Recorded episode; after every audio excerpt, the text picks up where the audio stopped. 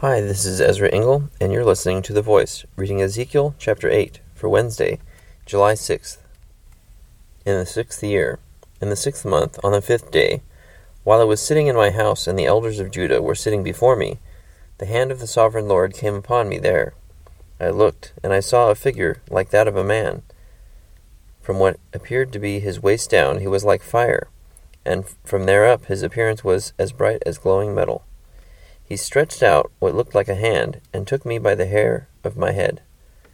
The Spirit lifted me up between earth and heaven, and in visions of God he took me to Jerusalem, to the entrance to the north gate of the inner court, where the idol that provokes to jealousy stood. And there before me was the glory of the God of Israel, as in the vision I had seen in the plain.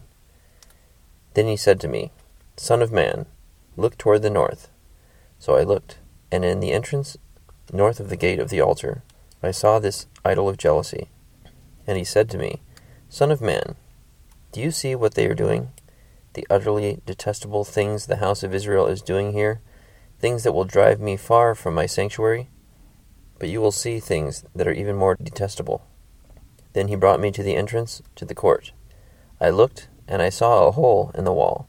He said to me, Son of man, now dig into the wall. So I dug into the wall, and saw a doorway there.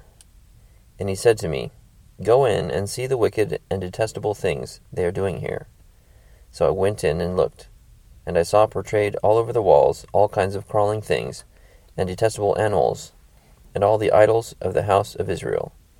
In front of them stood seventy elders of the house of Israel, and Jaazaniah, son of Shaphan, was standing among them.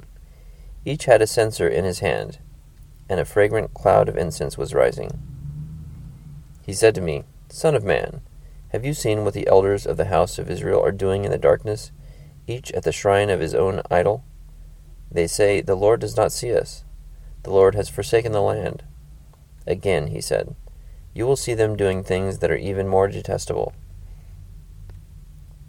Then he brought me to the entrance to the north gate of the house of the Lord, and I saw women sitting there Mourning for Tammuz. He said to me, Do you see this, Son of Man? You will see things that are even more detestable than this. He then brought me into the inner court of the house of the Lord, and there at the entrance to the temple, between the portico and the altar, were about twenty five men, with their backs toward the temple of the Lord, and their faces toward the east.